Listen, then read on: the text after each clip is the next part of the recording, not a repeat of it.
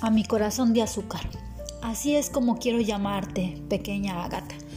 Ayer te llamé así y tu primera reacción fue que no, quería que no querías que yo te llamara así.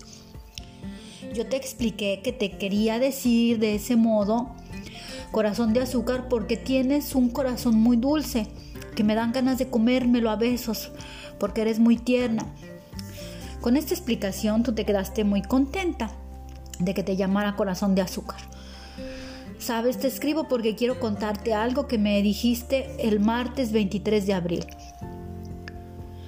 mientras estabas por irte a la cama.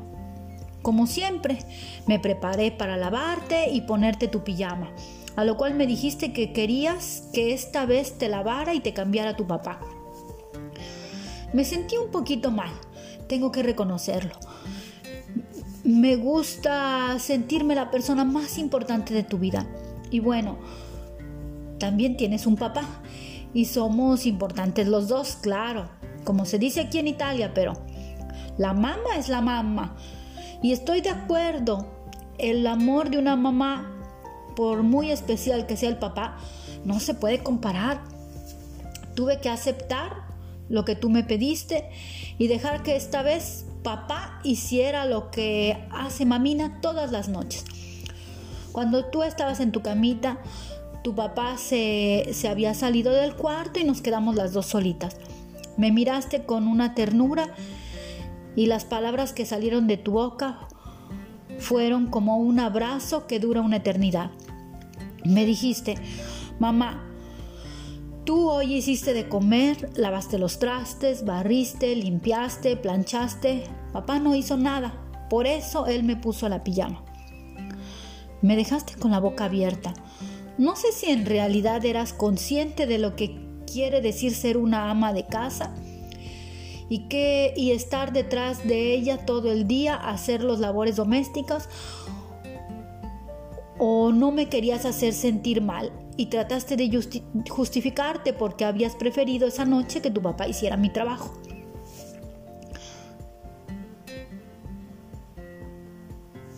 Justificarte como a veces hacemos los adultos. En cualquiera de los dos casos es admirable cómo una pequeña como tú, de tres años y medio, haga este tipo de razonamientos. Te admiro tanto, corazón de azúcar, tanto, tanto, tanto. Sabes, tienes una gran cualidad, que es una cosa que yo no nací con ella. Yo he tenido que aprender a adquirirla conscientemente. Tú tienes la fortuna de que esa cualidad esté dentro de ti y eso te va a ayudar tanto en la vida. Será una herramienta que si sabes canalizarla positivamente lograrás grandes cosas.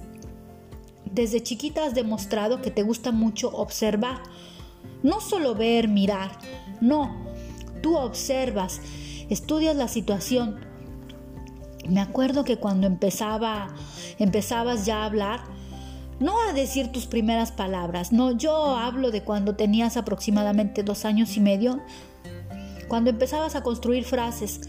Me acuerdo que íbamos en el coche y cuando había un semáforo y estaba el alto, obviamente me detenía yo, ¿no? Tú me preguntabas, mamá, ¿por qué te detienes? Yo te explicaba que me tenía que detener para dejar que los otros carros pasaran. Te expliqué el significado de los colores del semáforo. Bueno, desde esa vez hasta ahora, siempre vas controlando que no me vaya a pasar un alto. Me dices, mamá, vámonos, ya está el verde. A veces te has confundido y me dices, mamá, ¿por qué no te paraste? Estaba rojo el semáforo. Y yo te digo, no, hija, ese rojo no era para mí, era para que se detuvieran los carros del otro lado. No se te escapa nada.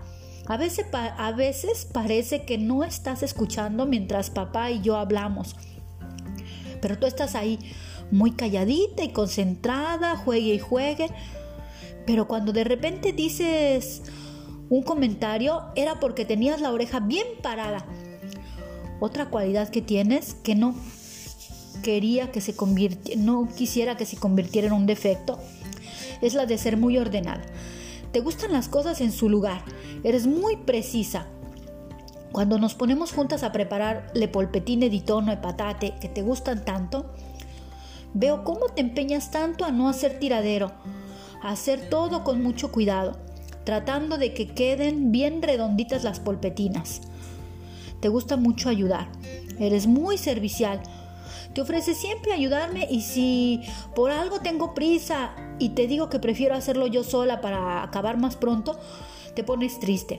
Te gusta mucho sentirte útil, en fin, eres un amor de niña.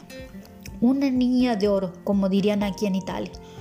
Corazoncito de azúcar, algún día cuando leerás estas cartas, que será un tesoro, porque a través de ellas quiero plasmar cómo vas creciendo, tus progresos, tus emociones que me has regalado, y te podrás dar cuenta de los momentos bellísimos que hemos compartido. Te amo, te amo, te amo.